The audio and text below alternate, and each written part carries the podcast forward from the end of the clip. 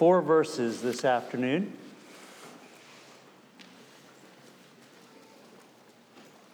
Um, I do want to express thank you for your kindnesses to us.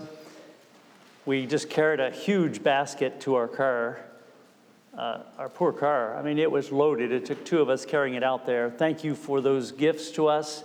And then another small bag that was, was there as well. Thank you. And for your prayers this week, we will go home feeling blessed to have been here, to have made 100 new friends, or whatever it is.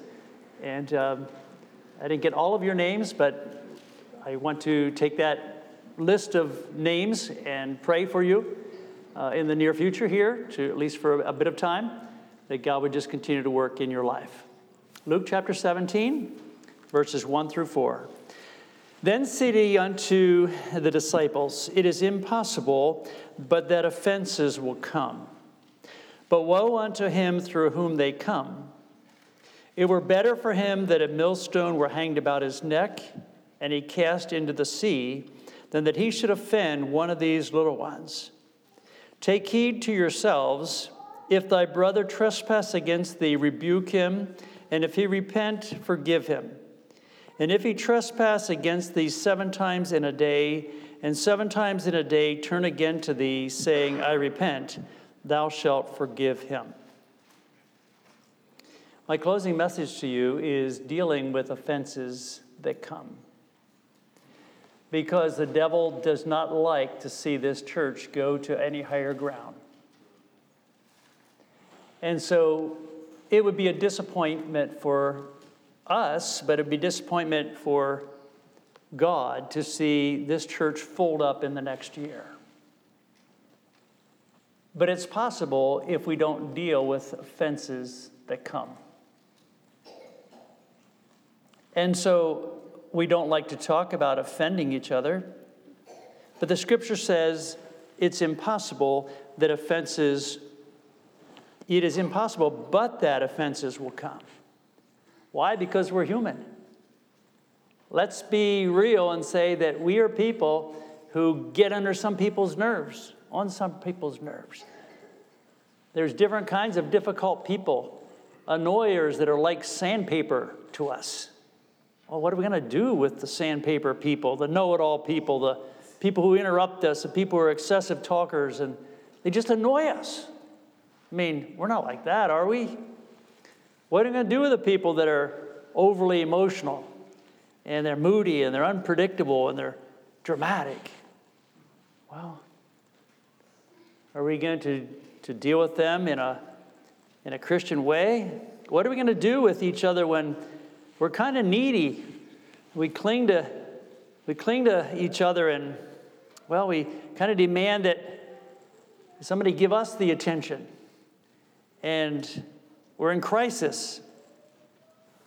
What about those that their word doesn't quite hold out like they said? And they said they were going to do this, but they didn't quite do it from, from our perspective. Or they kind of take advantage of people or they're, they're just ones that violate boundaries with people.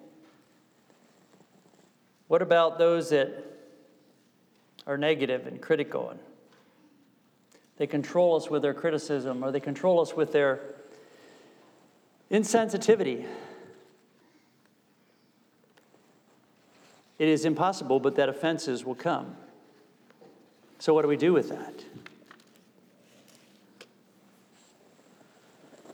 Scripture here says, make sure you're not the offender. Make sure that you're walking circumspectly, that you are aware of how you may be impacting people.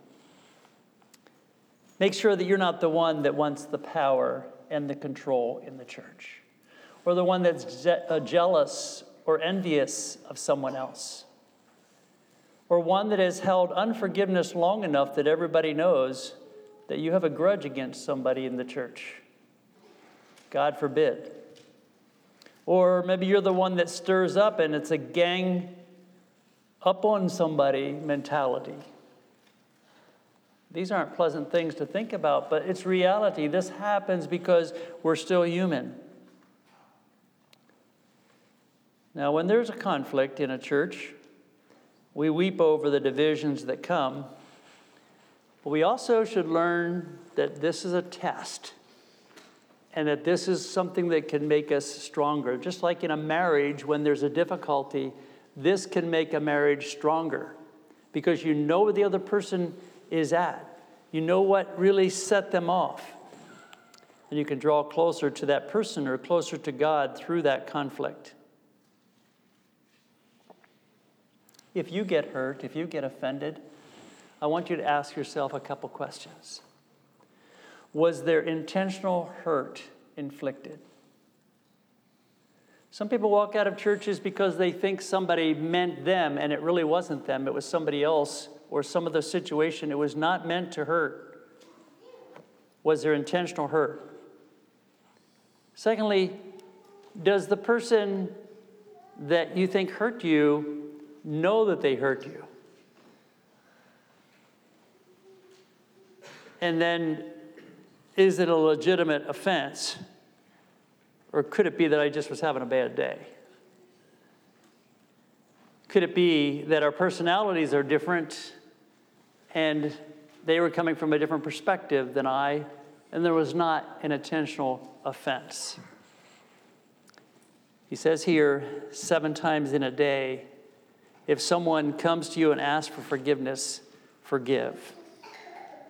I'm going to give you a list of attitudes and I'm going to pack it real tight this afternoon. You're gonna, not going to be here long, but here's the list Attitudes to cultivate. One, humility.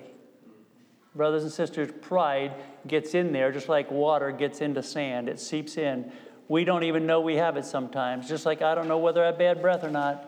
But you can sure tell me whether I have bad breath, and you can tell me whether I'm proud or not. So this, the devil wants to use that pride. Be humble. Be free from anger. Churches split not because of differences of opinion, but because of anger in the expression of the opinion. People will remember the difference in how you presented it. Did you present it in a loving way and say, This is just truly how I feel? Or did you express it with anger? Anger is a roadblock to good relationships, and an angry person ruins so much in a church.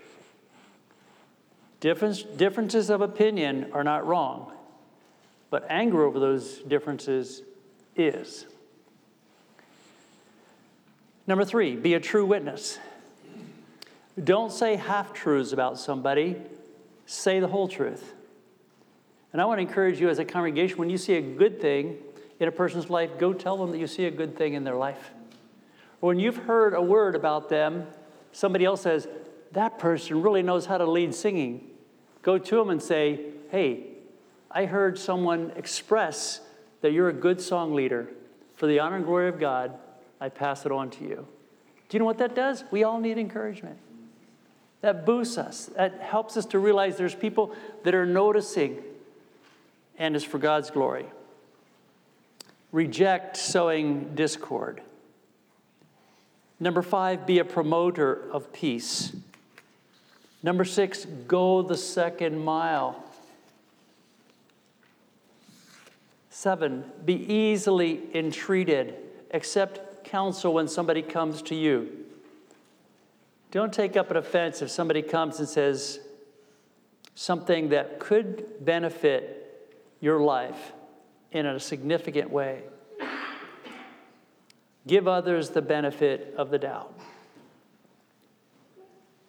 Brothers and sisters, the devil does not want this church to get to higher ground.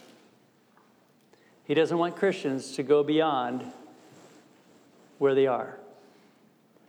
He wants to take them the other direction.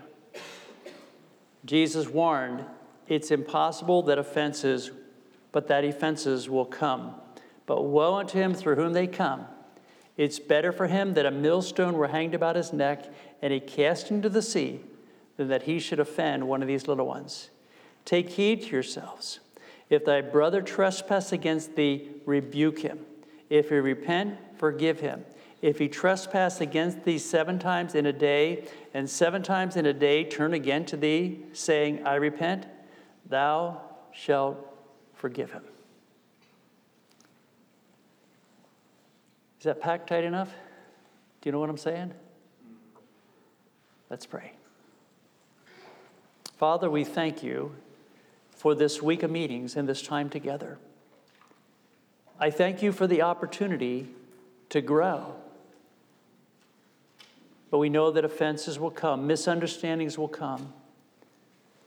Lord, help us to take those to you when we uh, have been offended and when we can clearly express to the other person without anger in our voice how they've hurt us. I pray that there be healing. Forgive us for those things like critical spirits, judgmental spirits, selfishness, those things that have, have destroyed brotherhood. We pray, God, right now, a hedge of protection on this congregation of people. That right now, you would just again remind them that you cherish them and that they are your bride and that you want to take them to new ground, new opportunities. And Lord, I just pray that each one would do their part, that this church would stand for your glory, not for any persons, but for your glory. The Bible says the gates of hell will not prevail against the church. And we pray that it would not prevail against McDowell Mennonite Church. I thank you, Father, for each person, for their soul. And I just pray that we'd care for each other. We all are weak, but we all have the privilege of being a part of the church. Bless his congregation. In Jesus' name, amen and help carry the vision of the church. We're not by ourselves.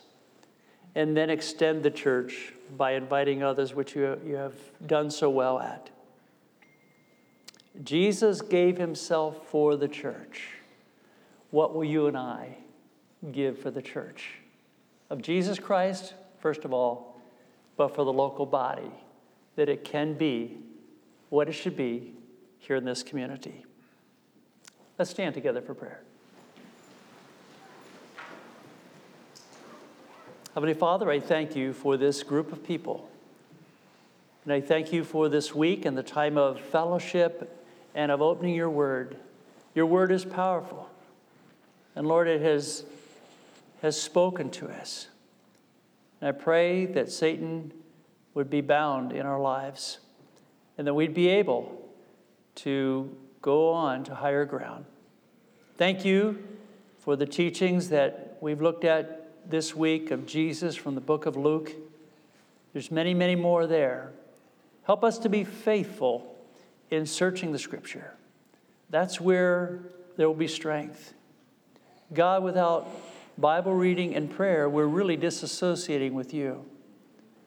So we need that discipline. Bless the leadership here.